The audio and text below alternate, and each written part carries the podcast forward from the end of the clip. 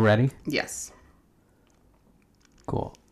And Hello, hello, and welcome to the Katie Halper Show.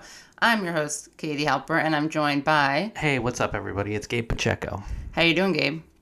Fantastic. You can hear the Katie Halper Show on iTunes, and when you're on iTunes, you really should rate and review us. Very easy thing to do.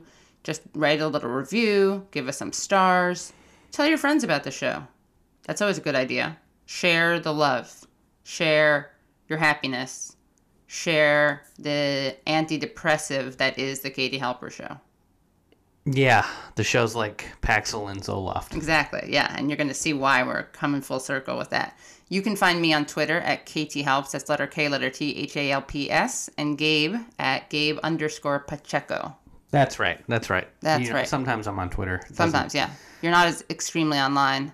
Our guest today is Johann Hari, who is the author of two New York Times bestselling books. His first, Chasing the Scream, The First and Last Days of the War on Drugs, is currently being adapted into a major Hollywood feature film and into a nonfiction documentary series.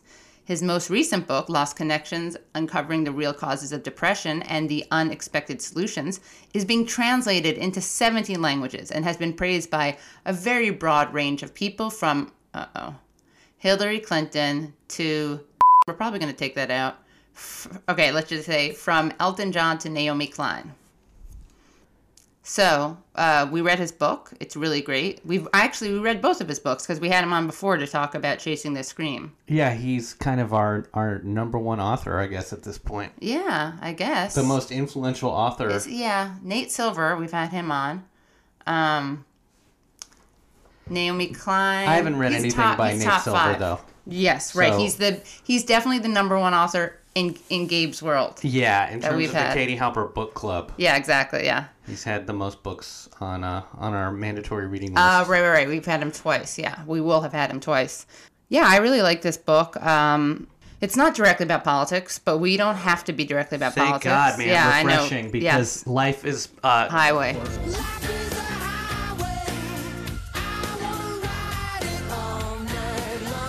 Thank God, man, Yeah, refreshing because Yes. life is uh transcends our horse race little uh electoral nonsense Right. where we worry about who's going to be elected every 2 years because at the end of the day incremental change isn't going to help us. Hmm. Gabe is is uh, defending the revolution right now. All I'm saying is that uh, we're going to be underwater before anything changes. Right. So if all we care about is uh voting. Electoral stuff. Yeah. yeah. Um, but how do we do it without electoral stuff? I don't know. I mean, uh, that's why I'm trying to just enjoy the limited time I have left. Yeah. Looks like a road that you travel on when there's one day here and the next day gone. Sometimes Just get good at treading water, guys. Important Yeah. skill. Good exercise too. Dude, invest in swim lessons and uh, boats. Yeah. Buy land in the middle of the country that's high up, as far up above sea level as you can get. Right. Uh, we should do a live taping there to get familiar with the. Uh, Yeah. So, uh, hey, anybody in the Rocky Mountains that wants to have Yeah. us come out, make it happen. yeah, make it happen. We'll give you like a survival talk, like the like the uh, flight attendants do when they point to all the exits and the oxygen masks and the lifeboat. If anybody things. wants to donate money to the Katie Halper Show so that we can go take a survival boot camp, just some sort of week long uh, excursion into the deserts of Arizona, or uh, and find out how people in bomb shelters live. Right. We're gonna have to have two weeks because we're gonna have to get trained, and then we're gonna do the training. Yeah, So we've got to turnkey everything that we learn. Yeah, exactly. Give back. So uh, speaking of which, you guys can go to Patreon, patreon.com slash the Katie Halper Show, and you'll get bonus episodes, you get extended interviews. So yeah, I really like this book by Johann Hari. Uh, Depression is a real thing. He's a very good writer. He's a journalist too. He's not just a writer of books. It's true. You know, I as a freelancer, I work at home a lot, Yeah, and I've been dog sitting, and Uh-huh. for my parents with Bodie. that's right. We see Bodie all over the IG. Yeah, exactly. There's lots of Lots of of, that dog. And ba- Bodhi really likes Gabe. She'll just jump up next to him. Gabe isn't If, that. if I'm there and it, the room needs to be quiet, Yeah. she'll serenade me. Yeah, exactly. Do you find? I mean, do you find her cute? I know you're not really into dogs, but or is she? Is it I like? love all living things. Okay, cool. Crabs, scorpions. Big fan of arthropods.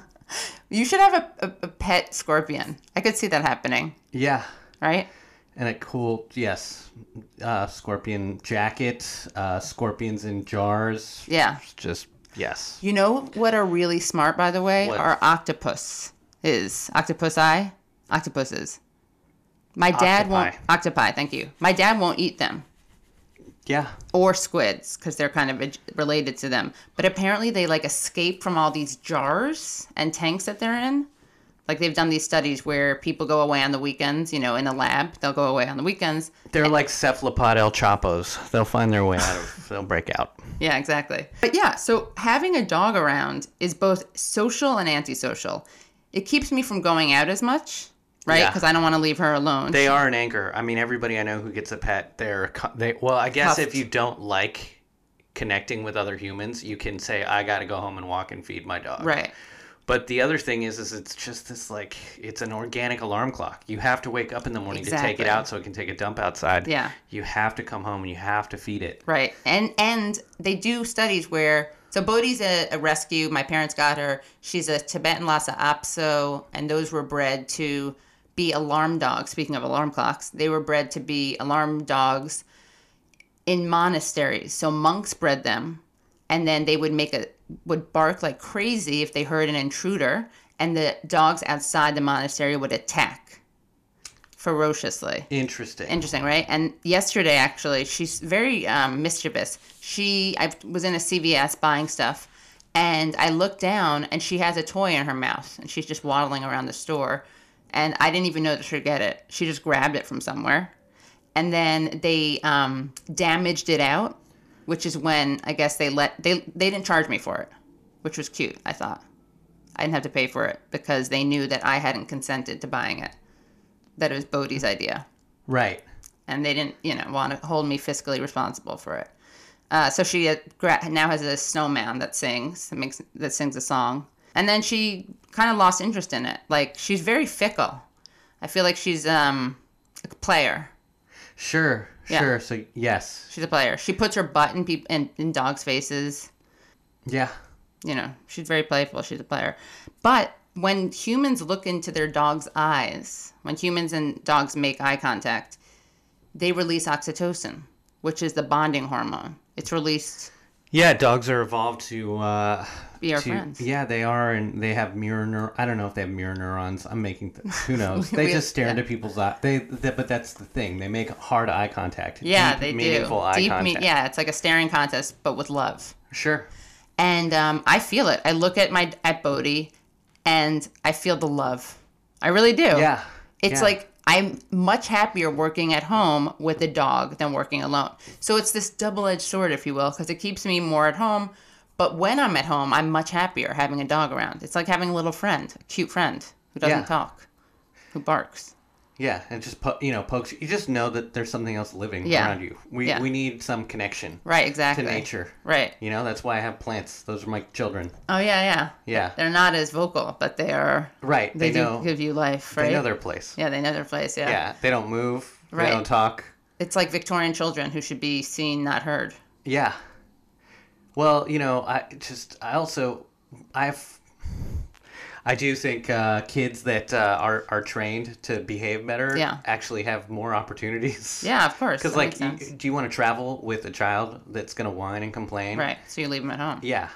But if a kid knows how to like just sit place, there yeah. and listen, Right. they're gonna. I'll. I would take them anywhere. Like we'll let kids into our survival camp if they're well behaved. Sure. If they're not, they don't get to come. And then you know what that means. When the flooding happens, Right. they're not prepared. So it's like it can be life saving, Yeah. really, to be well Survival behaved. strategies. Yeah, survival Well, like strategies. think about back in the day. If you if you have a child in a hunter gatherer society, that kid can't be whining all the time because Right. they're gonna spook the uh, deer. Bison. Yeah, exactly. Yes. Yeah, it's true. And then nobody eats. Right.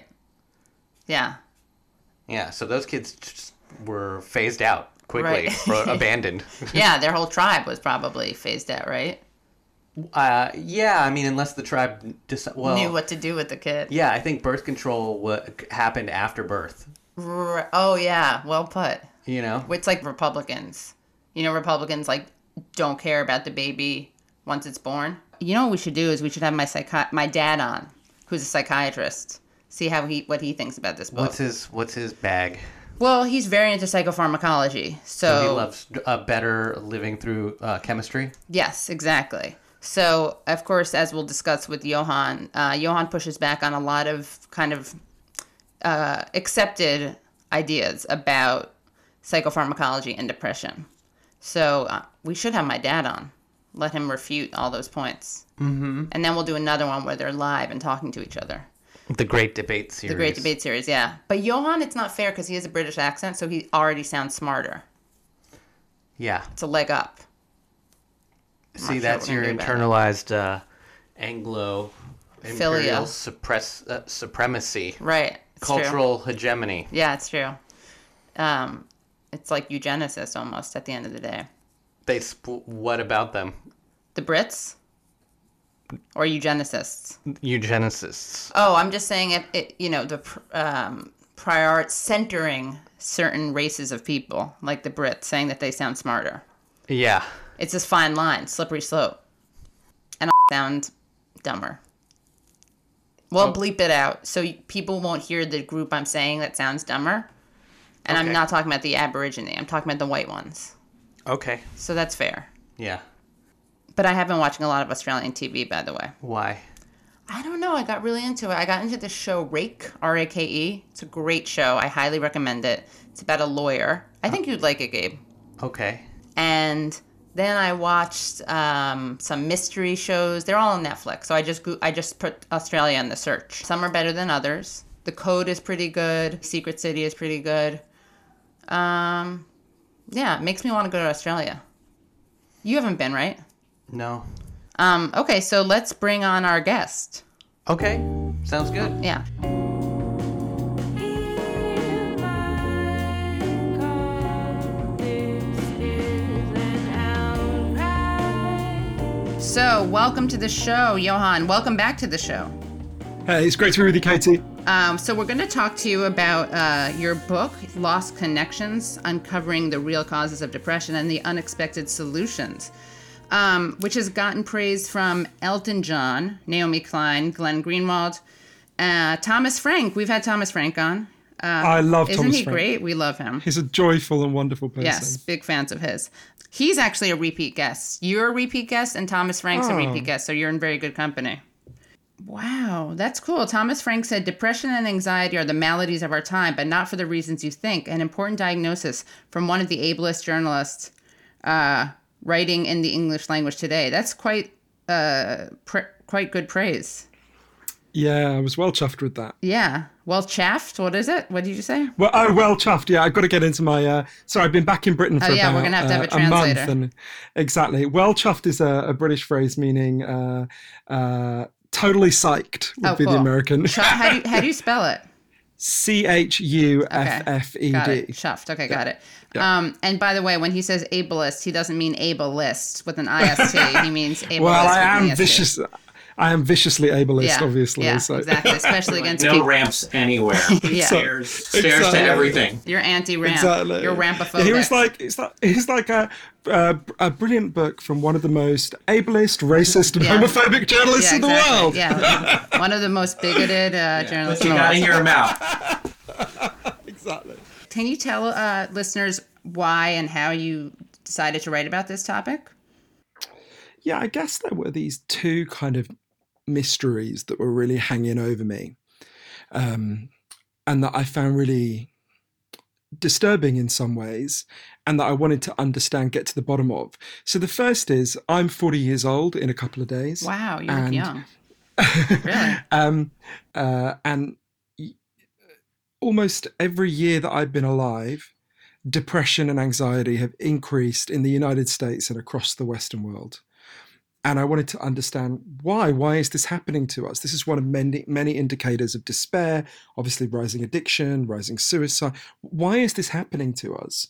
Um, and I wanted to understand it for, uh, you know, a very personal reason when I was a teenager, I had gone to my doctor and had explained that I had this this feeling like pain was leaking out of me and I couldn't control it, I couldn't regulate it.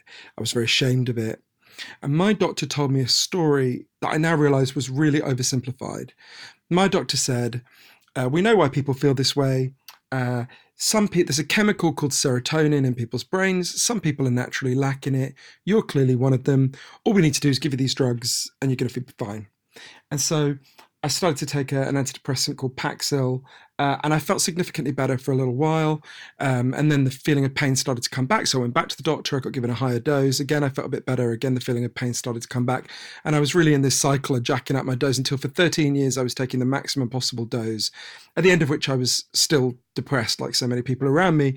And I wanted to really understand what was going on. So I ended up going on this big journey all over the world. I wanted to sit with the leading experts in the world about what causes depression and anxiety and what solves them, and just people with very different perspectives from, you know, um, uh, an Amish village in Indiana because uh, uh, the Amish have very low levels of depression, to a, a lab in Baltimore where they were giving people psychedelics to see if that would help them, to a city in Brazil that banned advertising to see if that would make people feel better. And, and obviously, I learned a huge amount of things, but the, the, the core of what I learned is that there's scientific evidence for nine causes, at least nine causes of depression and anxiety. Some of them are indeed biological. It's too simplistic to call any of them a chemical imbalance, but some of them are in our biology, but most of them are factors in the way we live. I would say they're factors uh, that have been massively supercharged by neoliberalism, and and, and we can solve those factors. And the, the the best solutions to this growing epidemic of depression and anxiety are ones that I saw being put into practice all over the world, which were ones that deal with the reasons why we're so depressed and anxious in the first place. So, talk more about, if you will, the connection between neoliberalism and depression. I think this goes really deep and it speaks to many of the nine causes of depression and anxiety that I write about in, Lost Connections. But I guess I would start by saying everyone knows that they have natural physical needs, right? Obviously, you need food, you need shelter, you need clean air. If I took those things away from you, you'd be in real trouble real fast. But there's equally strong evidence that all human beings have natural psychological needs. You need to feel you belong. You need to have meaning and purpose in your work and in your life. You need to feel that people see you and value you. You need to have a value system that guides you through life. Um, you, you need to feel you have a future that makes sense to you.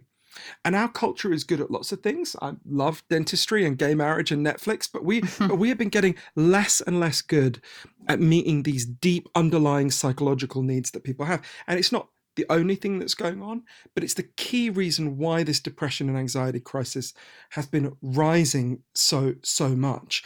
And and, and I think neoliberalism has has um, affected many of these causes and driven up many of these causes. I can talk about how if you want. Yeah.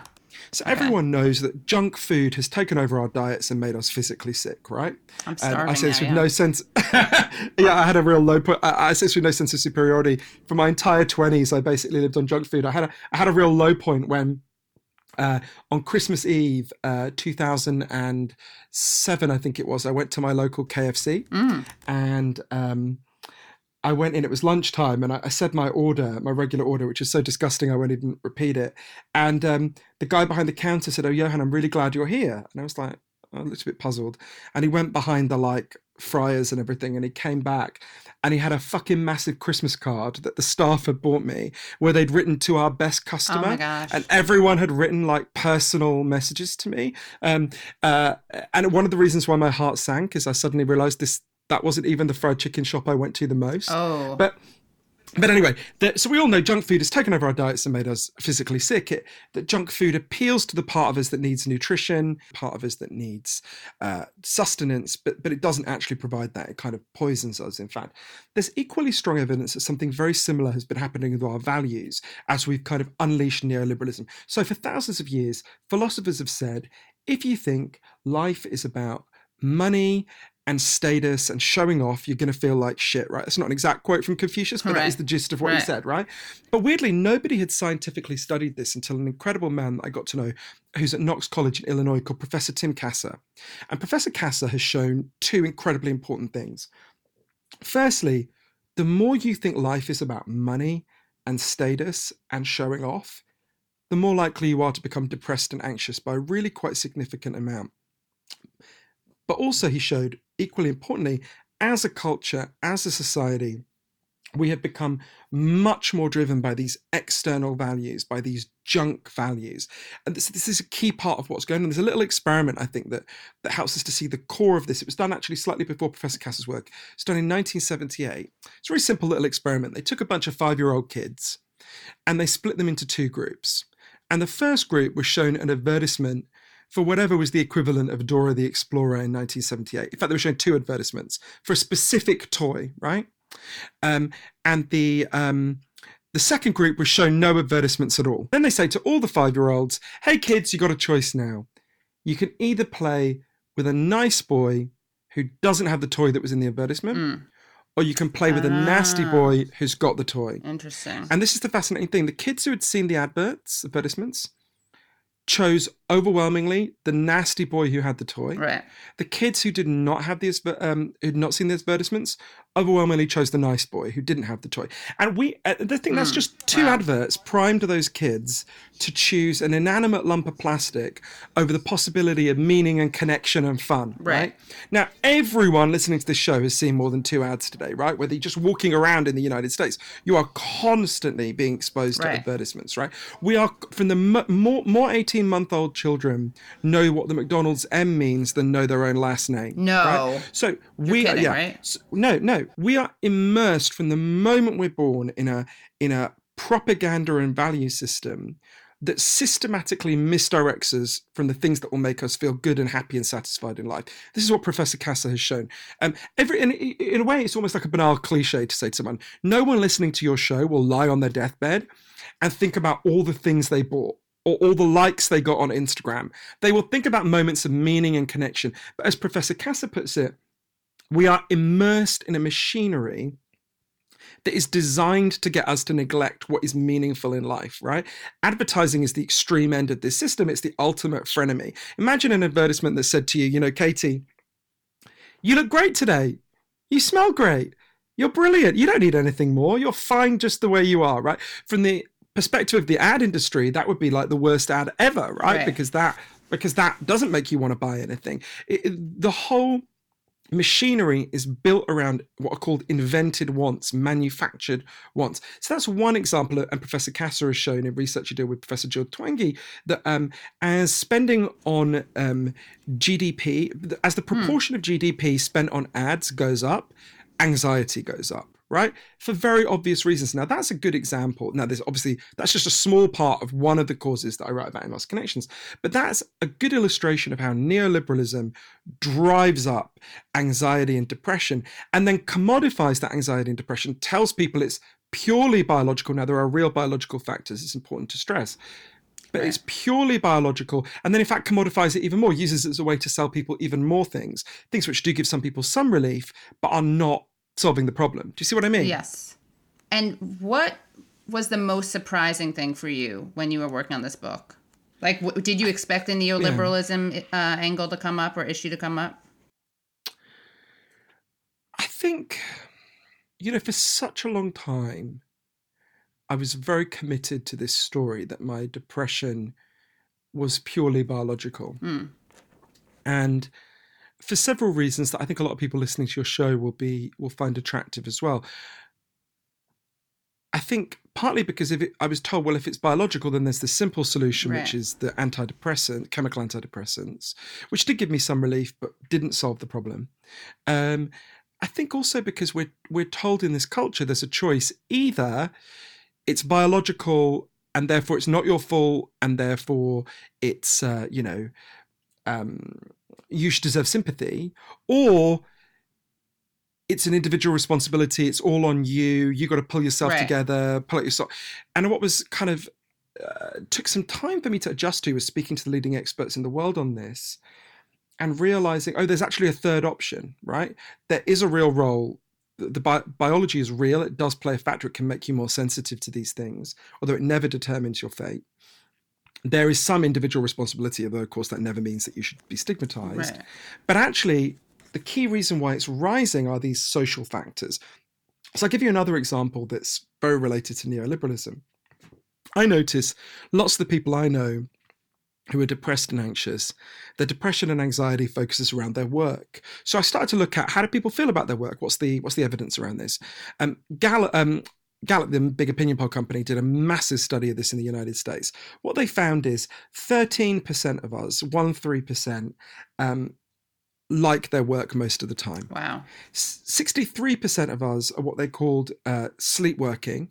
You don't like it, you don't hate it, you just kind of tolerate it. And 24% of people fucking hate and fear their jobs, right? I was quite struck by that. You're almost twice as likely to hate your job as you are to like it. Um, and, you know, the vast majority of people, 87% of them, don't actually really like the thing they're doing most of their waking lives. And this thing they don't really like is spreading over more and more of their lives. The average person now answers their first work email at 7:43 a.m. and answers their work e- last work email at 7:15 p.m. Right? Wow. So I started thinking, well, could this be having some effect on our mental health? So I started to look into this, and I discovered a, an amazing man who I went to interview, an Australian social scientist called Professor Michael Marmot, who had discovered in the 1970s the key factor in how we work that makes us depressed. It's not the only one, but it's the key factor. If you go to work tomorrow and you have low or no control over your hmm. work, you are much more likely to become depressed and anxious. I think this is related to what we were saying before about psychological needs, right? You need to feel you're good at things. You need to feel you have freedom. You need to feel that you what you are doing day by day, hour by hour means something. And when we have control over our work, we can construct meaning over it. When we don't have control, when you feel like a robot on a line, you can't construct meaning out of it. It becomes profoundly depressing and humiliating. And when I was learning about this, I, I, at first I misunderstood what Professor Marmot and the other scientists who've researched this were saying, right? I remember going and talking to about this several times because at first I thought he was saying, okay, you've got this 13% of people who've got jobs they control, they're going to have nice lives, and then you've got everyone else who's condemned to the shit, right? And I thought, well, hang on a minute, what about my family, right? My my brother is an Uber driver, hmm. my my my sister is a nurse, my my dad's job was to drive buses, my grandmother's job was to clean toilets. Are we saying that all these people are just condemned to misery? And Professor Marmot said to me, no, Johann, you don't. You're misunderstanding. It's not the work that makes you depressed. It's being controlled at work, and it turns out there is a solution to that. So, uh, a solution that requires us to think beyond neoliberalism. So, in Baltimore, I went and met an amazing person called Meredith Keogh. And Meredith used to go to bed every Sunday night just sick with anxiety, right? She had an office job. She would tell you, it wasn't the worst office job in the world. She wasn't being bullied or harassed, but it didn't have any meaning to her. She was controlled. And she couldn't bear the thought this was going to be the next 40 years of her life until she retired. So one day with her husband Josh, she did this quite bold thing. And when I explain it, your listeners going to think for a moment I'm saying, you should do this. And then they're going to think I can't do this. And it's true, most of us can't do this. This helps us to understand a structural change we can make, not just a personal choice. So Josh, her husband, had worked, either he was her boyfriend at the time, had worked in bike stores in Baltimore since he was a teenager. And as you can imagine, that's it's obviously controlled work. You don't have much say on it. It's very insecure. You don't even get vacation time unless your boss happens to give it to you. Uh, you've got very few rights at work. And one day, Josh and his colleagues were sitting in the bike store and they just thought to themselves, what does our boss actually do? They they quite liked their boss. He wasn't the worst kind of boss, but they were like, we seem to fix all the bikes and he seems to make all the money. So they decided they were going to try an experiment. Something different. So the place where they had worked before was a corporation, right? Most people listening to your show, sadly, will work in corporations. So the corporation is a very recent human invention. It's modeled like an army. Everyone knows how it works. You have a boss at the top. He's like the commander of the army. Everyone below has to obey the boss. And sometimes the boss will be benevolent and sometimes he'll be an asshole. But ultimately, we all work to the person at the top, right? They decided they were going to set up a bike store of their own that worked on a different principle. It's called Baltimore Bicycle Works, and it's a democratic cooperative. It's not a corporation. That means they don't have a boss. They take the decisions about the business together. Uh, in practice, they agree almost all the time, but they have a meeting once every two, couple of weeks where they discuss the things they want to do. Um, they share all the profits. They share out the good tasks and the shitty tasks, so no one gets stuck with the the shitty tasks. Um, they all have a say. They all feel they have agency in their work. And one thing that was fascinating when I spent time at Baltimore Bicycle Works was how many of them talked about how they had been depressed and anxious in their previous place where they worked and were not depressed and anxious now. And it's important to say, it's not like they quit their jobs fixing bikes and went off to become like Beyonce's back-in singers or something. They fixed bikes before, they fix bikes now, What's the difference? Totally in line with Professor Marmot's findings. The difference is now they have control over their work. Imagine how many people you know who are depressed and anxious at the moment who'd feel really differently if they knew that tomorrow they were going to a workplace that they controlled along with their colleagues, where if there was something they didn't like, they could discuss it with their colleagues and share out the bits they didn't like, where they had control and agency, where they could use their creativity at work. That's a very different way of living. Now, there is no reason we should be structuring our society so we spend most of our time in institutions that make us feel like shit, right? That's a neoliberal idea. It's one that we've internalized very deeply, but there is a very different way of working. And you know, democratic cooperatives, according to a big study at Cornell University, grow on average four times faster than corporations for obvious reasons, right? The workers are more committed to them, they care more about it. You've got everyone's brain on the task. Um, this is not a kind of wildly unrealistic. uh, It's a big challenge to the structure of our society, but it's it's something that um, could happen uh, in a realistic. It's, it's certainly more realistic than gay marriage seemed 25 years ago. This is one of the big structural changes that we can make. There are lots of personal changes we can make that I talk about in Lost Connections as well, but but that requires us to challenge neoliberal ideology, right? Well, we love doing that on this show. Yeah. what What are ways that uh, people could implement something like this in their, I guess, lives? I mean, because as an individual, I can see that, but collectively, how do you, how do people um, uh, integrate, like, change the structure of a business? Well, I think what, the first thing we have to do is start to hear the signals that are all around us, right?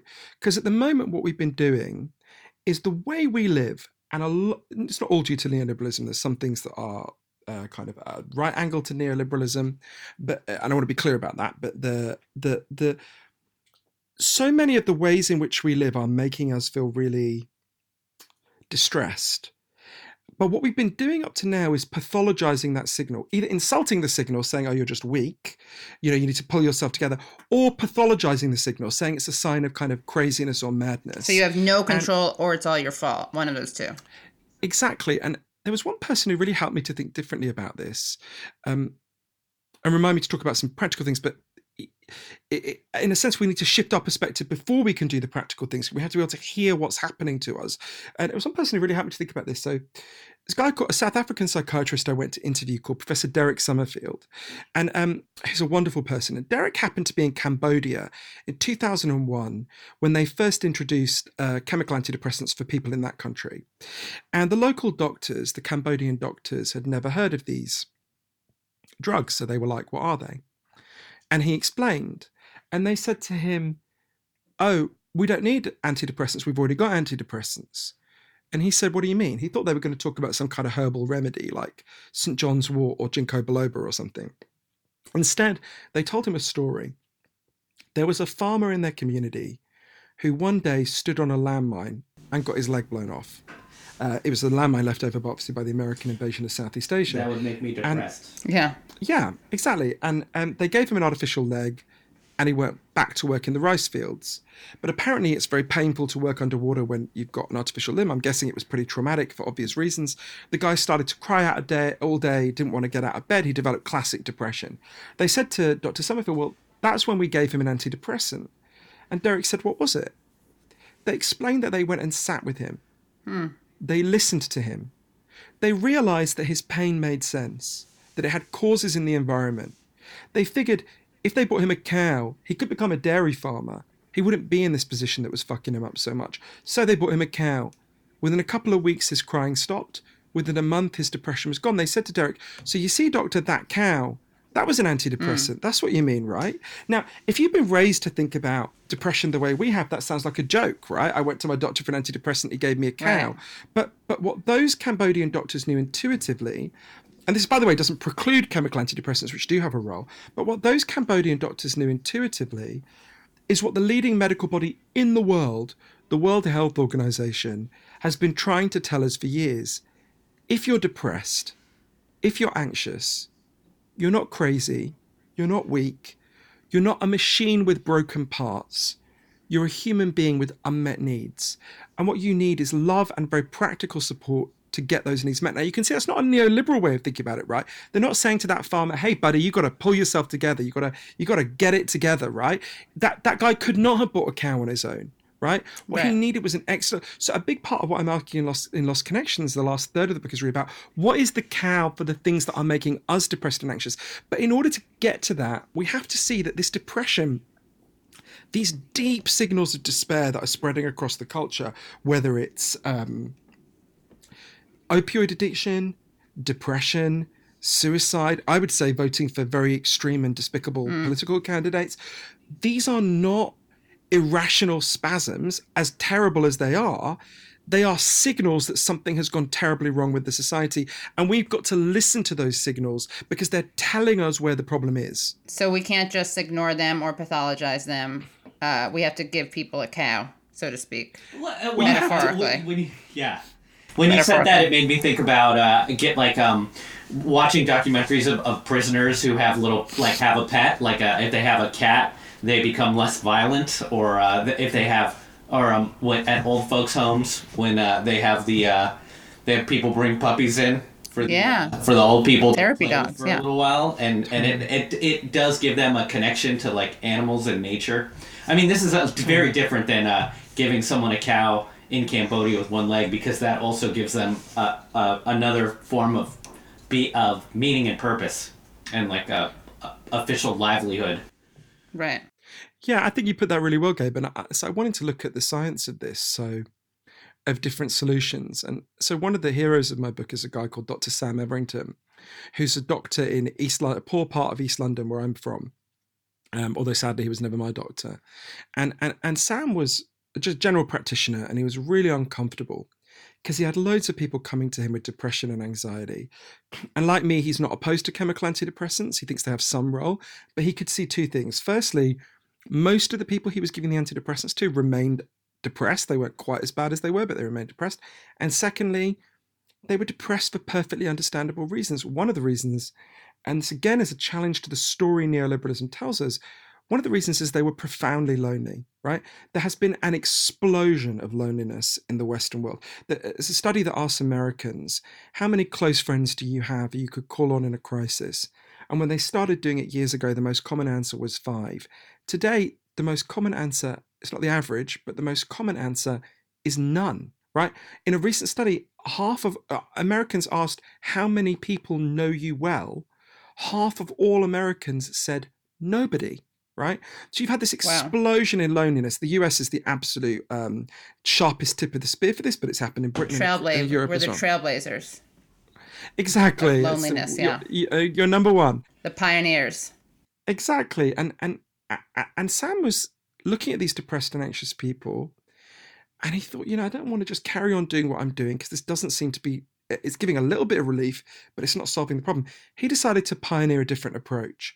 So one day, a woman came to see him called Lisa Cunningham, who I got to know pretty well.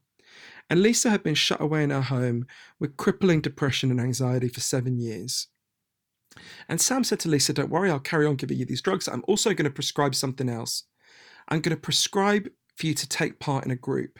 There was an area behind the doctor's surgery that was known as Dog Shit Alley, which gives you a sense of what it was like. It was just like scrubland where dogs would go and shit. And surgery is And it- office, right?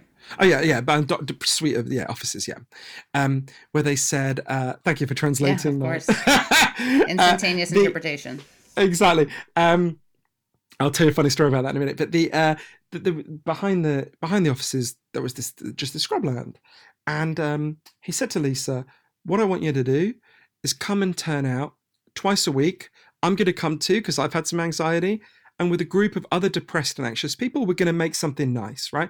The first time the group met, Lisa was literally physically sick with anxiety, right?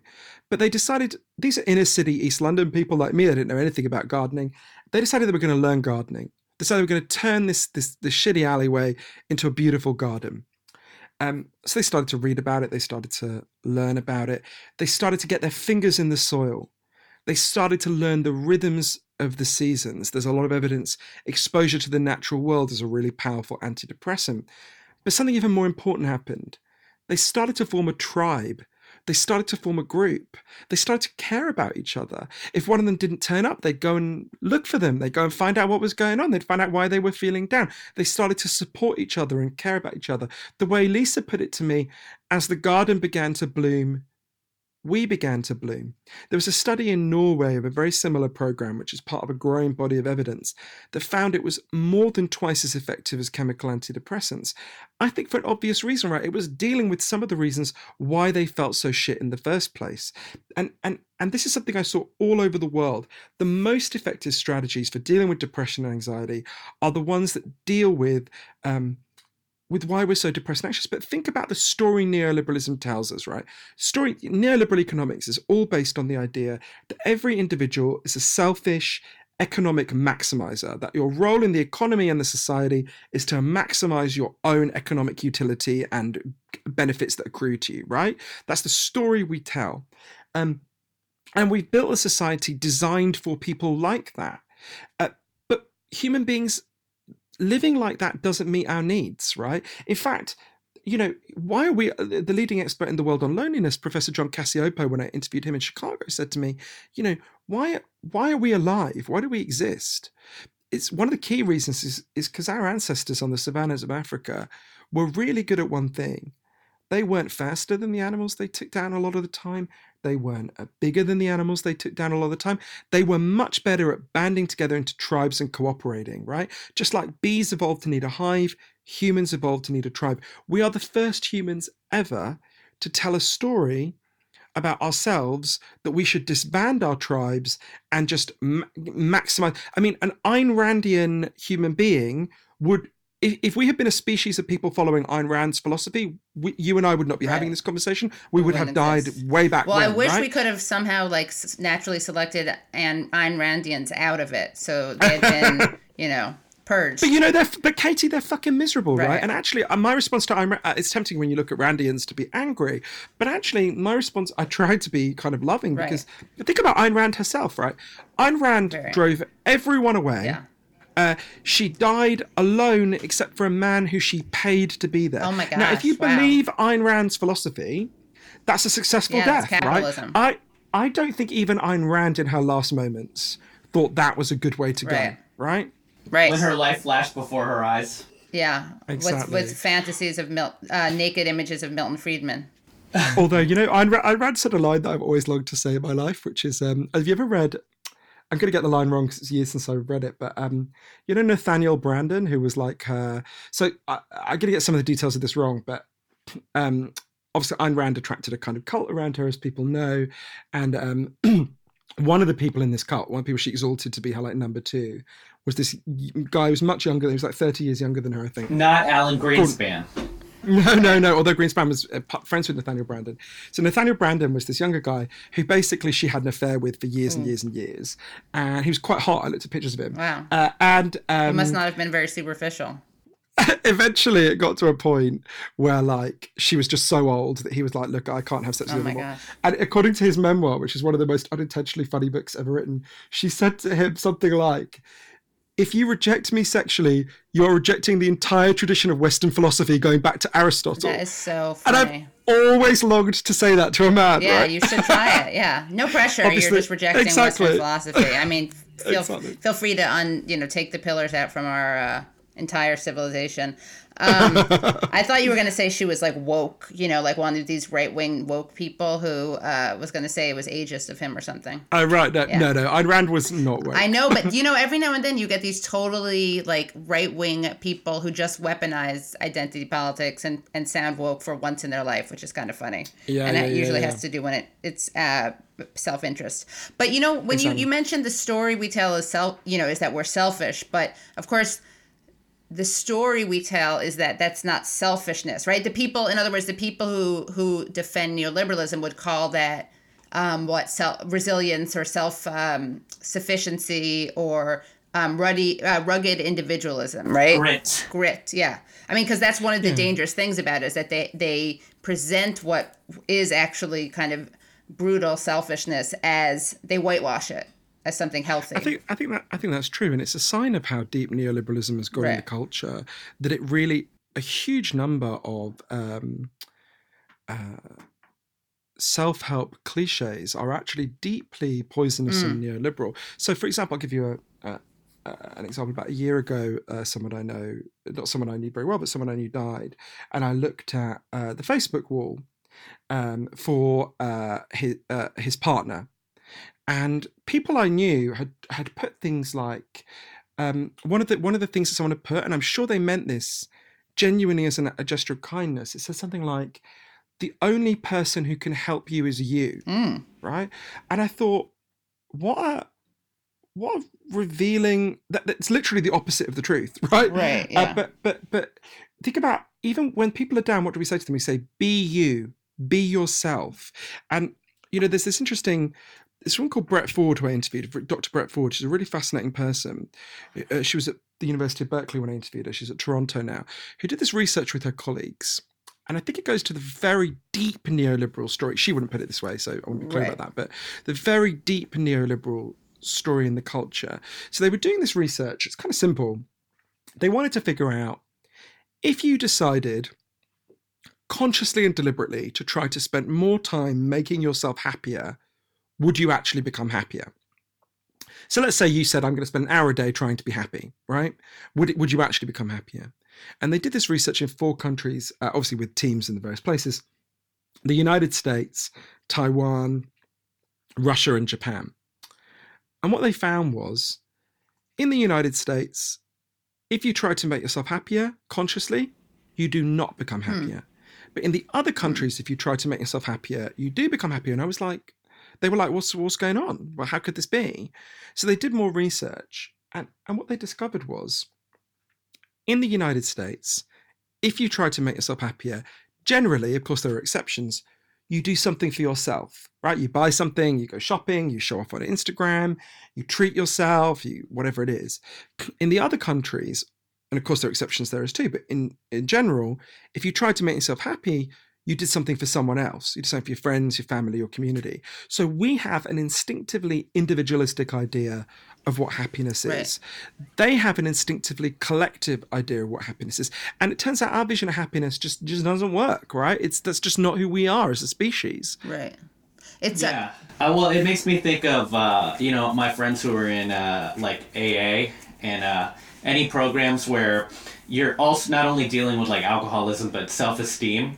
This uh, concept that if you want self-esteem, you should do esteemable acts. And uh, an esteemable act is typically something for someone else Right. that uh, then builds up your a sense of um, uh, happiness with who you are, or rather contentment with who you are, which then the byproduct of that would be happiness. So like this, an act of service can, um, in fact, build you up and, and mitigate any sense of uh, like like loneliness or self-loathing. Right. It seems like counterintuitive almost, right? But it it makes sense. It's like when you do for others, you're helping yourself. So people who are selfish and trying to make themselves happy or kind of um commercial Like I'm do- gonna go to Disneyland by myself. Yeah, exactly. Or I'm gonna buy myself this nice dress or whatever, right? Yeah. Like treat yourself, like you're worth it. You know, all that stuff. We it's actually ironically counterproductive. It's not selfish because you're not making yourself happier. it poisons us and, and i think i saw in practice i think one of the most moving experiences i had in lost connections was following this story where i saw people's values change so if it's okay i'll tell you the story it takes a bit of time but i think it's really worth it um, in the summer of 2011 on a big anonymous housing project in berlin a woman put a sign in her window she climbed out of her wheelchair to put it there she lived on the ground floor and the sign said I got a notice saying I'm going to be evicted next Thursday. So on Wednesday night, I'm going to kill myself. Wow. Now, this is a big housing project, like a, like a housing project in pretty much anywhere in the United States, where no one really knew each other, right? Big place. Um, and actually, this is a this neighborhood. It's called Kotti. was a very poor neighborhood for a long time, and it had a basically three kinds of people lived there. There were either recent Muslim immigrants, like the woman who put this sign in her window. Her name was um, N- uh, Nur- Nuria. Um, the Nuria Cengiz, uh, or um, uh, g- gay people or um, punk squatters, right? And as you can imagine, these three groups would look at each other with a lot of incomprehension. Be a great dinner party though. exactly. No one really knew anyone else. There was a lot of, you know, isolation, loneliness, and hostility. Hmm. And people saw this sign in Nuria's window. No one knew her. Hardly anyone knew her. But they started knocking on her door Wow. and they said, "Hey, do you, do you need any help?" And she was like, "No, fuck you. I don't want any help. I'm going to kill myself." Shut the door in their faces. And people started talking outside her her her apartment, and they had this idea. Um, there's a big thoroughfare that goes into the center of Berlin that runs through this housing project, Kotti. And one of them had the idea, they'd actually been watching the um, Arab, Spring, the uh, Tahrir Square protests on the TV. Says, you know, if we just blocked the road on a Saturday and we, you know, uh, protest and we wheel Nuria out, there'll probably be a bit of media. They'll probably let her stay in her apartment. They might, and everyone was pissed off because everyone's rent was going up. A lot of people were being evicted. They were like, maybe there'll be a bit of pressure to keep our rents down. So they decided to do it. They they block the road on the Saturday. They go to Nuria, and she's she's like, well, I'm going to kill myself anyway. I may as well let them fucking put me in the middle of the road. So she Wow. sits there in the middle of the road, uh, and the media did come. And it's a little bit of a news story that day in Berlin. And then it gets to the end of the day, and the police say, okay, you've, you've had your fun Wow. take it all down. And the people who lived in Kotti said, Well, hang on a minute. You haven't told Nuria she gets to stay. Actually, we want a rent freeze for our whole housing project. So when we get those guarantees, then we'll take this down. But of course, they knew the minute they left the barricade, you know, the, the, the little thing they'd put blocking the road, the police would just tear it down anyway. So one of the women who lives there, one of my favorite people there, a woman called Tanya Gartner, um, said to everyone, okay, she had in her apartment a klaxon, you know, the things that make loud noises at soccer matches. She went and got it and she said, okay, what we're going to do is we're going to draw up a timetable to man this barricade f- until we get these guarantees. Uh, we'll take it in turns. And if the police come to take it down, let off this klaxon and we'll all come down from our apartments and stop them. So people start signing up to man this barricade, right?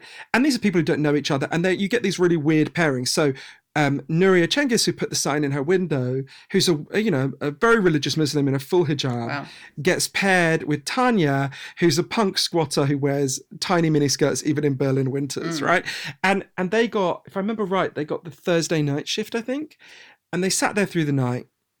And the first few times they sit there, they're like, we have got nothing in common. What are we going to talk about? Right? They just look away awkwardly. But as the nights went on, they started to talk and they discovered they had something incredibly powerful in common.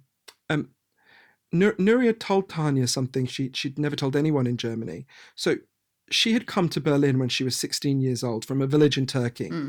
Um, and her, she was meant with her two young children, and she was meant to raise enough money to send back for her husband for him to come and join them.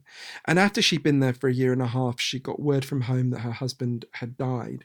She she'd always told people in in Germany that her husband had died of a heart attack. Actually, sitting there in the cold in Kotti, she told Tanya the truth, which is that he died of tuberculosis, which was seen as a shameful disease Ah, of poverty. Okay. Um, Right. That's when Tanya told Nuria something she didn't usually talk about. She had been thrown out by her middle class family when she was a teenager, 15 in fact. She'd made her way to Kotti. She'd lived in a squat, a punk squat, um, and she got pregnant.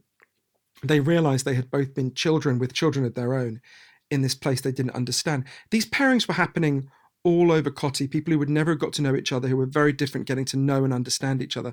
Um, after uh, uh, uh, it's interesting. Um, directly opposite this this this housing project, there's a gay club called uh, called Südblock, which is run by a man I love called Richard Stein, who. uh, to give you a sense of, it's a pretty hardcore gay club. To give you a sense of what it was like, um, the place he owned before was called Cafe Anal, um, Ah, and nice. I always thought you would want to get a sandwich from Cafe Anal, but the the Yeah, um, exactly. and and when they'd smoothie. opened this club, when they'd opened this club, as you can imagine, you know, it's an area with a lot of religious Muslims. There've been their windows have been smashed. There've been a lot of resistance. After the protest began, Südblock gave their furniture to the protest. They started to give loads of free food and drinks. After a while, they said, you know, you guys could have your have your meetings in our club if you like. And at first, even the like lefties at, at Kotti were like, look, we're not going to get these very religious Muslims to come and have you know meetings underneath posters for fisting night right, Right. it's not going to happen but it did start to happen as one of the muslim women there put it to me we all realized we had to take these small steps to understand each other after these protests had been going on for about a year one day a guy turned up called tuncay who's in his at the time was in his early 50s. And Tuncay, when you meet him, it's clear he's got some kind of cognitive difficulties and he's got a bit of problem with his palate and he'd been living homeless. But he's got a, an amazing energy. He's really lovely. And he started offering to help out. And after he'd been there for two or three days, just everyone liked him. By this time, they had built a permanent structure in the middle of the street, right? Because a lot of people who work there are construction work, live there are construction workers. And they said to Tuncay, look, we don't want you to be homeless. You should come and live in this thing that we've built. We want you to be here. So he started living there and he became a much loved part of the Kotti protests. And then one day after he'd been there for about nine months, the police came to inspect. They would do this every now and then. And um, Tuncay doesn't like it when people argue. He thought they were arguing. So he went to hug one of the police officers. But they thought he was attacking them, so they arrested him. that was when it was discovered that Tuncay had been shut away in often in a literally in a padded cell in a psychiatric hospital Oh for my God. 20 years. He had escaped one day, he'd lived on the streets for a few months, and then he found his way to Kotti. So the police took him back to this psychiatric hospital. At which point the whole of the Kotti protest turned itself into a kind of free Tuncay movement. They descend on this psychiatric hospital right at the other side of Berlin, um, and they demand him back. And these psychiatrists are like, "What is this?" They've got these women in hijabs, these very camp gay men, and these punks demanding the release of this person that they've had shut away for 20 years. They, they, they can't understand it. But I remember Uli Hartmann, one of the, the protesters, saying to them, But he doesn't belong with you. You don't love him. We love him. He belongs with us. Anyway, many things happened at Kotti. They took a while. They got Tuncay back. He lives there Wow. now. Um, they got they got a rent freeze for their entire housing project. They launched a referendum initiative to keep rents down across the city. It got the largest number of written signatures in the history of the city of Berlin. But I remember the last time I went to see Nuria, the woman who began Yeah. all this with the sign in her window, she said to me, Look, I'm really glad I got to stay in my neighborhood. I love it here, but I gained so much more than that.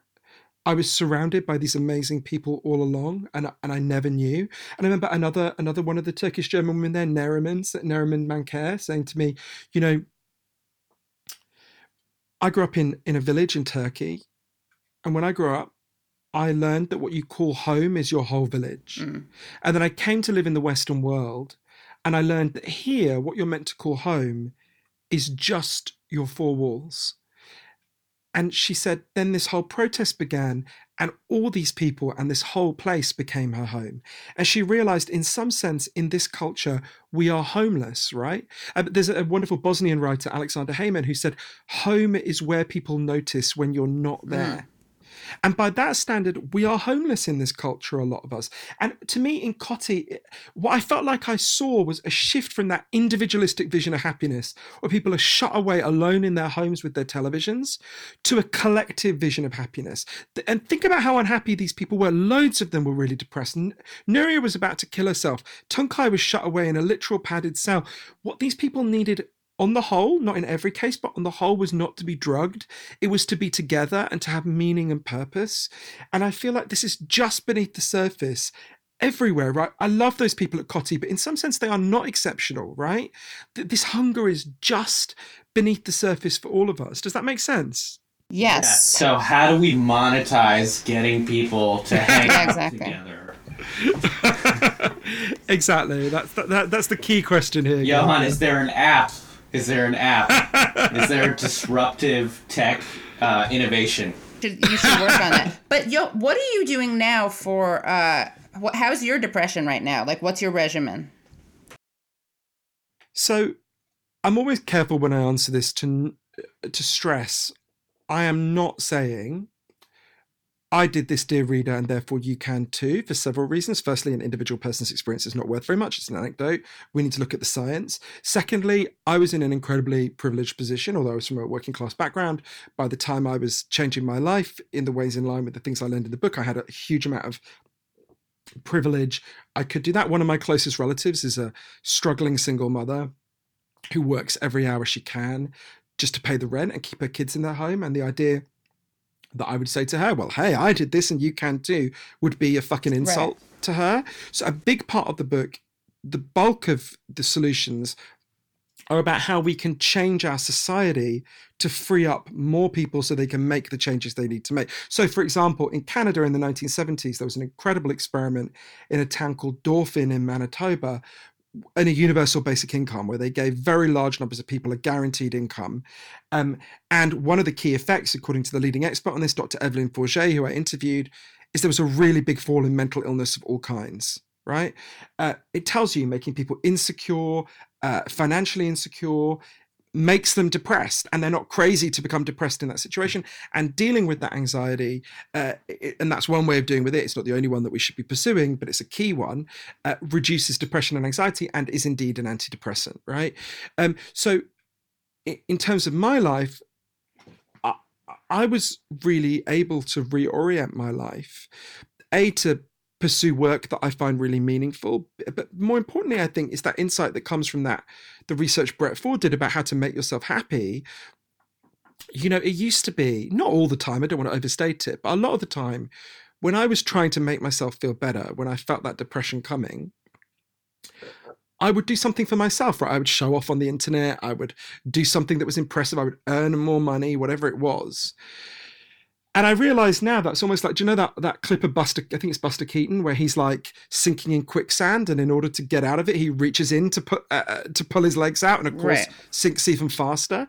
Uh, I, I think a lot of how we try to remedy depression in this culture is like that. So now, when I feel myself starting to feel bad, one of the key things I do is do something for someone else, right? And I don't mean I'm not like Oprah, I can't turn up and give them a free car, but just turning up and being present with people and leaving your fucking phone at home and sitting and listening to them and looking into their eyes and hearing what they're saying and thinking about their lives with them and just having fun that, that uh, or, or just being present that is by far that's what people are starved of in this culture and that is the most powerful thing you can give someone. So i try to i'm not saying i don't still have bad days and i don't have bad weeks because i do but my depression has really significantly reduced and if we go right back to where we started if i think about what my doctor told me and i'm not criticizing my doctor this is the training they're given and as a society we've only given them one lever to pull but what my doctor told me is this was just a biological problem and all I needed to do was drug myself. And to me, the tragedy of telling people it's just a biological problem is it cuts them off. Well, firstly, it's not true. There's a real biological component, which is really important to talk about, and that I write about in Lost Connections.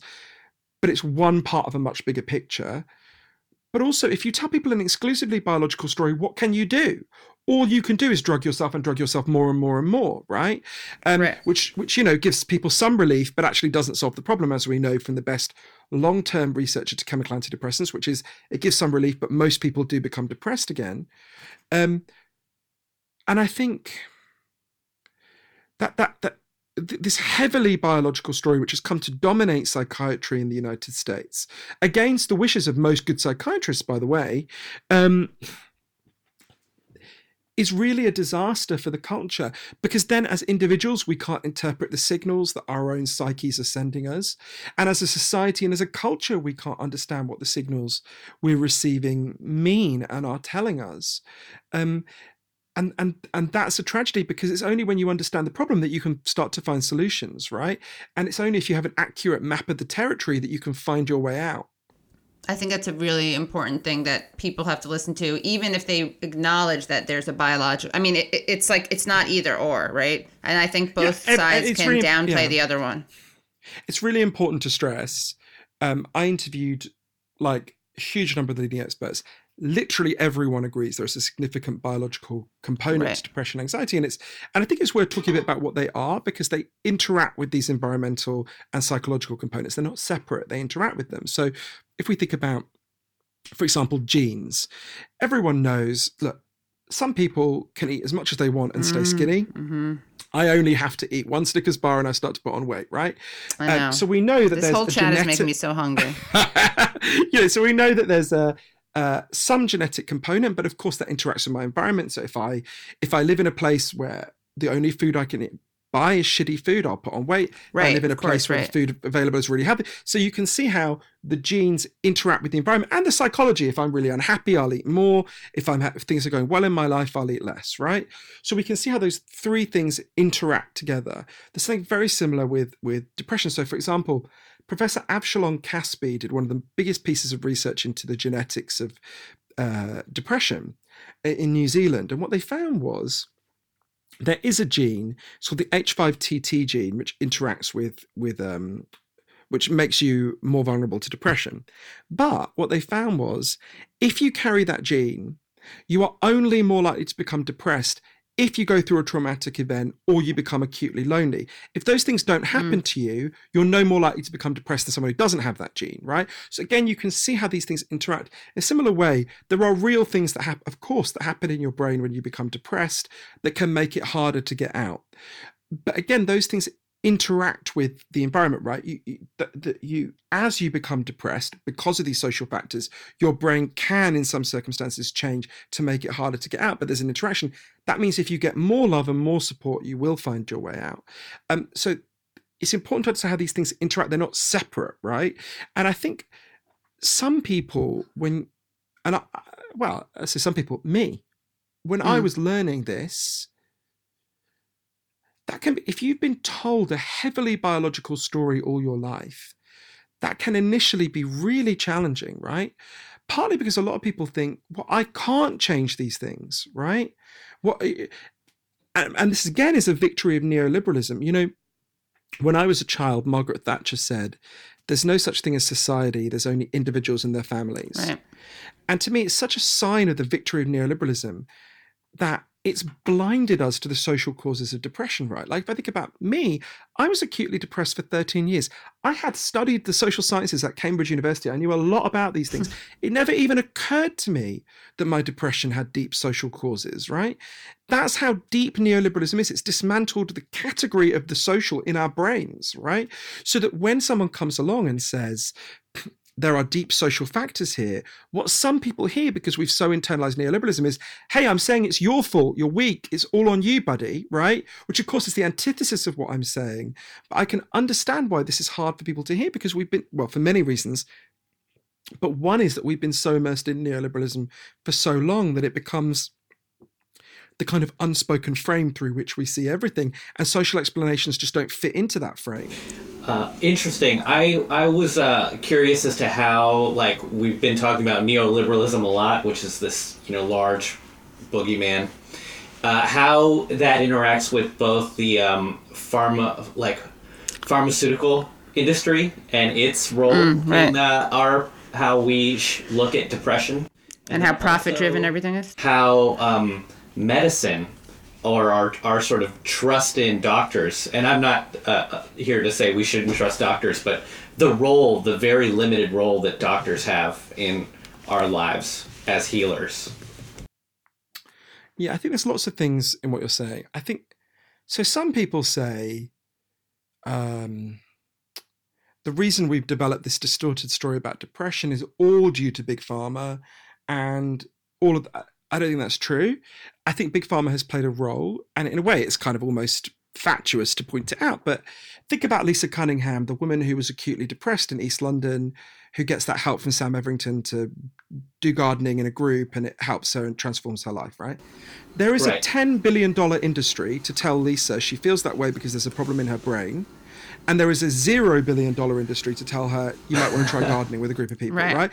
Now, Right. that is partly why I don't want to overstate this. I think there are lots of other things going on. But that Yeah. is partly why we ended up with this very, very distorted picture. And there is evidence, very strong evidence that, well, uh, evidence has been proven in court um, that uh, Big Pharma massively oversold the benefits of chemical antidepressants. They lied. They lied about all sorts of things. I go through some of these cases. That doesn't mean there's no value to chemical antidepressants. There is some value, but they massively overstated it uh, in in court. But I think it's. I think you have to see that as part of a picture. There's a complex relationship between what's called the biomedical theory of of, of um, biomedical explanation for these forms of distress, which is the idea that it's primarily biological, and neoliberalism, which go hand in hand. So, uh, and this is somewhat oversimplifying it, but neoliberalism creates circumstances that increase distress. neoliberalism creates an intellectual framework in which in which that distress cannot be comprehended because we can't think in social categories with neoliberalism and i i i the fact that living under this model makes us miserable is not something that neoliberalism can acknowledge right just as it Right. can't acknowledge the ecological and economic um, the environmental destruction it causes um, and then you have this and i don't want to suggest there's any conscious agency or conspiracy here there absolutely is not but at the same time, you have an explanation for that distress, which says, oh, it's just a biological problem, or overwhelmingly a biological problem. And by the way, if you understand it as overwhelmingly a biological problem, there's a new opportunity to make profit and hey, a whole new $10 billion industry that will benefit the very forces that are causing this distress in the first place. I had a real awakening to this when I got invited, but you know, Peter Thiel, the monstrous um, Oh, yeah. billionaire. So I got Yes. an invitation for Peter Thiel just before, just after Trump had won. I got an invitation for Peter Thiel to go and speak at a conference he was organising in San Francisco um, to design apps to deal with addiction, depression, and anxiety. And I said to his Oh, people who were Like in- Gabe's idea. yeah. I didn't know Gabe was a Yeah. Thielian. Now we know you're a I Thielian. know. Peter Thielian, yeah. and, I- and I said, the very idea that apps can solve this problem is absurd, right? Yeah. And they said in that very Californian way, hey, that's great. Why don't you come and tell us that? So I was looking Right. for an excuse to go to San Francisco anyway. So I, I, I- I go to this this conference and it was absolutely, it was, and it was just before Donald Trump was inaugurated, uh, like like literally I think the day before, and it was absolutely fascinating because this I was invited. My actual depression book had not yet come out, but I was um I'd written a book before about addiction, which touched on some of the similar Right. themes, and. So I'm at this conference, right? And there are loads of really good scientists, right? Really distinguished scientists. Some people I really admire, like Thomas Insel, the former head of NIH. And I'm sitting there, Wow, and listen to every that? talk. So maybe there were people who, yeah, that maybe there were people I didn't who said this, but I, did, I didn't hear. But what's fascinating is if if you were at this conference and all you knew about depression, anxiety, and addiction was what they were saying, you would literally think they were problems exclusively inside the brain. All we did was look at pictures of brain scans, look at, you know, uh, in passing, a couple of people mentioned childhood trauma, which is a big cause that I write about in the book. That was the only external reference point that anyone had outside the brain, right? And Hmm. it's not that the science they were doing is not good, right? It is really important to understand the brain mechanisms that happen in depression. They do make it harder to get out. It, it's all true. But when I, I spoke last, and I don't know if this was by design or not, I think it Mm. was coincidence. And I thought, well, what should I say to these people? And I went up and I just said, you know, I talked about how weird I found this conference. And I said, you could explain the plot of Romeo and Juliet using Newtonian physics, right? And it would all be true. The atoms in Romeo's body move a certain way, the atoms in Juliet's body move a certain way. It, it would be true. It would be good science in a way. And you wouldn't understand a fucking reason why Romeo and Juliet did anything, right? It's just, it wouldn't, it would be in a similar way, looking exclusively at brain mechanisms in a society that's falling apart, that has just elected a fascist leader that is, you know, where half the people say no one knows them well, where there's been an explosion of people being controlled and humiliated at work, people thinking life is about money. Says you're just profoundly misunderstanding what's going on around you. And I said, we were we were in um, San Francisco, as I said, and, and we were actually quite near the Tenderloin, which, as a lot of people will know, is an area with a lot of people with um, very serious addiction problems. And I said to them, you know, let's not even discuss this. Let's just all of us go, walk over to the Tenderloin and sit with the first person we meet who's got an addiction problem, sit with them and listen to their life story, talk to them about their lives, and then you come back and tell me the main thing that's gone wrong here is a glitch in their amygdala. This is an insane way of talking about people's pain and distress. It's not that it's not true, but it's so reductive. But you can see why. How convenient for Peter Thiel. And I, again, I want to be clear. I don't think Peter Thiel thinks this consciously. I don't think any of the people involved think this consciously. There is no conspiracy here. But how convenient to be the beneficiary of this extreme inequality that humiliates so much of the population, and then to respond to the distress caused in part by that humiliation and the extreme insecurity it causes in the population by saying, Oh, how funny, what coincidence. All of them seem to have brains that started to malfunction uh, around the same time. Right. Right. And I remember the next day I went to, there was a, um, I might be getting my days slightly mixed up. It might have been a couple of days before the election. I can't remember the exact details. I've written about this it's in there, but going to there was a protest where people, as Trump was being inaugurated, we held hands across the Golden Gate Bridge, right? And I remember sitting there, and it was a little bit rainy that day in San Francisco, standing there on the Golden Gate Bridge and holding hands with these two people I didn't know, and looking out over, you know, the the, the San Francisco, and thinking this is a much more meaningful strategy for dealing with what's happening to us and the despair than what happened at that conference, right? That that that that speaking in this reductively biological way it's not that it's bad science right? Th- th- these are really good scientists. They are right about what they're saying about the brain. What they're saying is important. We need to understand it but to talk about it in the absence, Professor John Cacioppo, the expert on loneliness I talked about, said we need to think in terms of social neuroscience. Right. How we live changes our brains, which in turn changes how we live. There's a famous study that looks at London taxi drivers. London taxi drivers have to pass an extremely difficult test where they memorize the map of London. It's called the knowledge. If you do um, uh, brain scans of London taxi drivers, the part of the brain that relates to spatial awareness, the hippocampus, is much bigger. It looks really different to how you and I, our brains mm. would look, right? Yeah. That doesn't mean being a London taxi driver is a brain disease, right? Right. Your brain changes according to how you use Right. it. Just like your arms. Right. If I start lifting loads of weights, my arms will get bigger. Doesn't mean I've got an arm disease, right. It means I'm using my body differently. We need to get out of these extremely reductive ways of talking about our pain because it reduces our pain to one dimension where it cannot be dealt with and where we can't find solutions and we can't even see what it means. Well, okay. So to wrap up, I have a few more questions to wrap up. Sure. Ready? What is neoliberalism? What is your favorite junk food? And um, can you relate that? Uh, was it what's the anecdote about Instagram and going to concerts? Was that I don't remember if it was in your book or in a podcast that I heard. Sure. So uh, Naomi Klein says Instagram. Uh, Instagram. Right. Naomi Klein says Naomi Klein says neoliberalism is capitalism lying in its underwear on a bed, screaming, "What are you going to do? Leave me." Nice. Um, which I think is a pretty good Yeah. definition. But so neoliberalism is the idea that um, the society consists of individuals whose main purpose in life is to maximize their economic value, and that the state's role is to facilitate that and strip away pretty much everything else. So what you have is a state that's job is to facilitate and regulate markets uh, and unleash them on the society, and that that's that's what that's how we should live together, Mhm. right?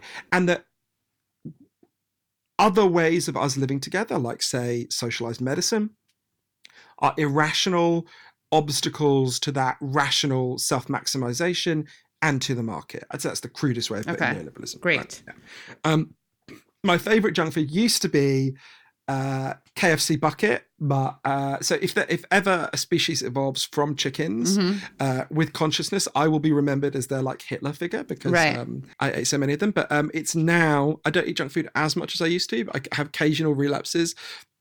I suppose it would be it would probably be uh, Big Mac, but Mm. my youngest my youngest nephew recently discovered. That I was telling my nephew something recently that um, I, we were in McDonald's and I I remembered um, one of the perhaps the saddest moment of my entire life, which was they. I don't know if you I don't know if they, you guys remember this, but do you remember the McPizza that happened in the nineties? No. So in the nineties, there was um the McPizza was released for like six months, and it was completely incredible. And I remember going into a branch of McDonald's and ordering a McPizza, and the woman said, "Oh, you you can't have them. We don't have them." And I What? said, "Well, when when will you have them back?" And she said, "Never." The McPizza has been discontinued. And I, in my mind, this must be a complete moment. But I remember just like sinking to my knees, like and going, "No!" Right. But I told my nephew this, and he was like devastated that he'll never. I said, Ben, you'll never know what a McPizza was like.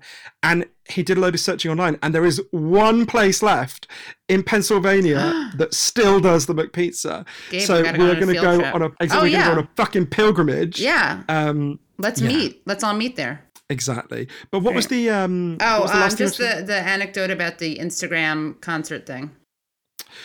Well, I wanted to look at whether um, social media causes depression and anxiety. So I went to the first ever internet rehab center in the United States, and I can uh, that's all in the book. But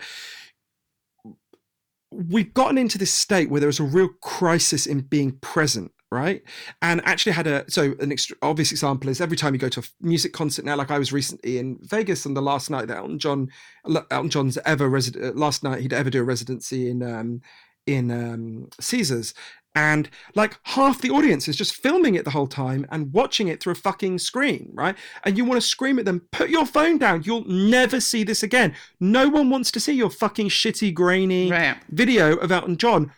Have the experience, but I had a real uh, horrendous experience like that when I, the same nephew actually is a big fan of Elvis. So I decided to take him to Graceland last year. So we went, and um, when now when you arrive in Graceland, there isn't a person to show you around. There's a they give you an iPad and you put in headphones and the iPad shows you around, right? Wow. So we're going, we're showing around this iPad and it says, you know, you're in, you know, the jungle room, go left or whatever. But each room you're in, there's a representation of that room on the iPad in front of you. And at one point we were in the jungle room and everyone is just staring at the iPad. And a guy turns to his wife and says, Hey, honey, this is amazing. If you swipe left, you can see the jungle room to the left. And if you swipe right, you can see the jungle room to the right. And I kind of laughed and looked at him and I realized he was being serious. And I said to him, But hey, sir, there's a there's an old-fashioned form of swiping you can do called turning your head. Because Right. we are in fact in that room. And he just looked puzzled and went back to looking at the screen. And I thought, we fucking lost it. We can't Yeah. look at the thing that's right in front of us. It's over. It's over. Yeah. The, the one I'll just say in, over, con- in conclusion that the one nice thing about when I look at um I look at sometimes I get jealous when I look at people looking really happy on Instagram or social media and then I remember how I'm not happy when I post those photos that make me look happy and then I feel a lot better about myself. Yeah, I mean, well, by definition, if you are happy and in the moment and enjoying yourself, right, you don't want to document it. you do not want to break off and and Right. you know that, that in fact displaces you from your your, Yeah. your happiness. There's loads of research Yeah. and evidence about that. In fact, I you know I know lots of people who've got really big Twitter and Instagram followings, and I've got to tell you they are made really fucking miserable by Yeah. Twitter and Instagram. Yeah. And uh, recently, I bumped into someone who I know who's got a big Twitter following, and uh, who was miserable as anything, right? Really depressed and unhappy. And I happened to look later that day, out curiosity, at this person's Inst- um, Twitter feed, and it was all about how happy and great they were, and all these pictures of them beaming and smiling, Right. including posted just before or just after I had seen them, right? Right. It, like these things, like big social media followings, they're like it's like a lottery prize that once you win it, it poisons you, right? Yeah. It's a terrible because it, because exactly what we're saying about junk values, right? Right. It's searching for happiness in all the wrong places. Yeah. Well, on that note, we're gonna. Uh, this was very nourishing. Anti-junk values. Uh, this was the antidote to junk food. We're all going to take a walk uh, for 30 minutes Yeah. with our cell phones turned off uh, here left at the apartment. Yes, uh, but also I want some donuts now. And I appreciate the irony in saying this after lambasting advertising, but my publishers tell me off if I don't say. Uh, anyone who wants any more information about where to get the book or the audiobook, uh, or to find out what a whole range of people have said about the book, or to take a quiz to see how much they know about um, Cows and depression. depression and anxiety, if they go to www.thelostconnections.com, they can also find out where to follow me, where I do not pretend to be happy on social media. Right. And I had this weird experience recently in an interview where they said to me at the end, like, what's your Twitter? What's your Facebook? What's your Instagram? And then they were like, what's your Snapchat? And I was like, Oh, yeah. I am a 39 year old man, right? The only 39 year old men on Snapchat are certainly pedophiles. right? Uh, yeah, And yeah. The, the, it'd be extremely. So, so anyway, you can see where you can follow me on all of them except Snapchat because I'm in fact not a pedophile. Right. Johann, well, you need to get on Twitch. Oh, True, fucking yeah. hell. Yeah, that's true. The, you saying that has made me physically twitch. Yeah, They're like- exactly. Perfect. Well, thank you so much, Johann, for talking to us. Oh, really. Thanks, Katie. Thanks, Gabe. Yeah. I really enjoyed it. Yeah, you have to come back on. Take care. Hooray. Hooray. Hey. Thanks a lot. Thank you. Bye. Hooray. Yeah, that was great. Thanks so much for listening to the Katie Halper Show. Don't forget to get tickets and come out to our live taping, which is May 10th at Littlefield. That's May 10th at 8 p.m. And I'll be co hosting the show with the great podcast Struggle Session, Leslie Lee and Jack Allison. And our special guests will be Matt Taibbi, Jamie Peck from the Antifada podcast, and Jake Flores from the Pod Damn America podcast. Also, don't forget to check out Gabe Pacheco's debut comedy album, Risky Behavior, which you can find on Amazon, iTunes, and Spotify. Also, stand by for a bonus episode we are releasing with Street Fight Radio. The Katie Halper Show is edited by Ted Reedy. Our theme song is by the band Cordova.